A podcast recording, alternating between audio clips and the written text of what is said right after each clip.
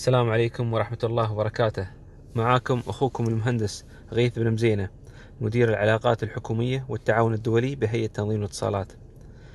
آه، بداية أتكلم عن مشواري في آه، مرحلة الدراسة. آه، تخرجت من جامعة خليفة وحصلت على درجة البكالوريوس في هندسة الاتصالات.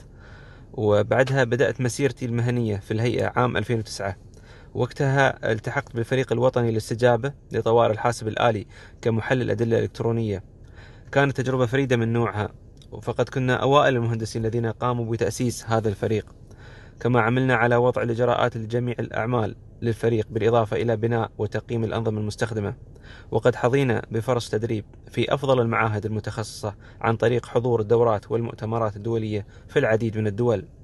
وبتوفيق من الله حصلنا على شهادة الأسكاد لاب في عام 2012 وكانت دولة الإمارات العربية المتحدة الأولى إقليميا في الحصول على هذه الشهادة التي تعنى بمختبرات الأدلة الإلكترونية. وبعدها توالت الإنجازات وأصبح للفريق سمعة على نطاق واسع محليا ودوليا كما حظيت بشرف العمل ضمن الفريق الذي عمل على إطلاق مختبر الإبداع للحكومة الذكية وذلك في عام 2013 وبعد ذلك تم استحداث هيكل جديد للفريق الوطني للاستجابة لطوارئ الحاسب الآلي. وتم إنشاء وحدة تعنى بالتوعية وشؤون الأعمال التي قمت بدارتها آنذاك.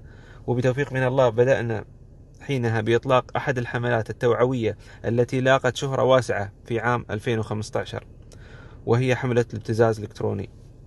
في عام 2017 تم تكليفي بمسؤولية مدير قسم العلاقات الحكومية والتعاون الدولي وكانت مسؤولية ليست بسهلة. وذلك لأنها تحمل على عاتقها سمعة الدولة ضمن هذا القطاع على المستوى الدولي.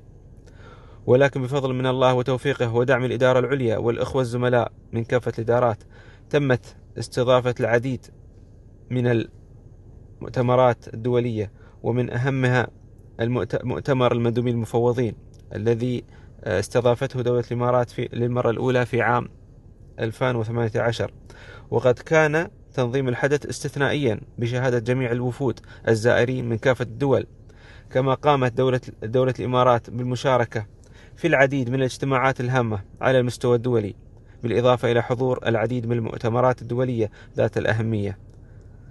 ما يهمني على المستوى الوظيفي هو التمكين وتأهيل الصف الثاني ونقل المعرفة وكما تعلمنا من قادتنا في هذه الدولة فإن الاستثمار الحقيقي هو في بناء الإنسان. وذلك عن طريق التدريب والتمكين. ولأنها, ولأنها أمانة على كل مدير وكل مسؤول. أرى أن هذا أهم ما يجب علينا فعله لرد جميل هذا الوطن.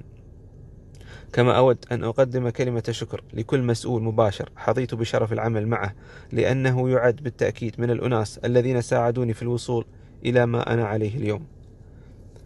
الحياة مليئة بالتحديات والوظيفة بطبيعة الحال هي التي نمضي فيها جل أعمارنا. لذلك فإن كل يوم, كل يوم جديد يأتي بمثابة درس لنتعلم منه.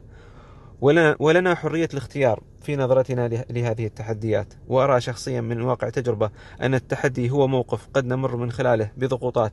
هذه الضغوطات هي التي تجعلنا نختبر أنفسنا ونرى جاهزيتنا في مواجهة المستقبل.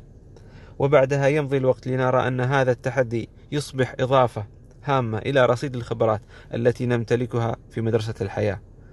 في الختام أود, أشكر أود أن أشكركم على حسن الاستماع وأسأل الله أن يوفقنا جميعا لما فيه خير البلاد والعباد. والسلام عليكم ورحمة الله وبركاته.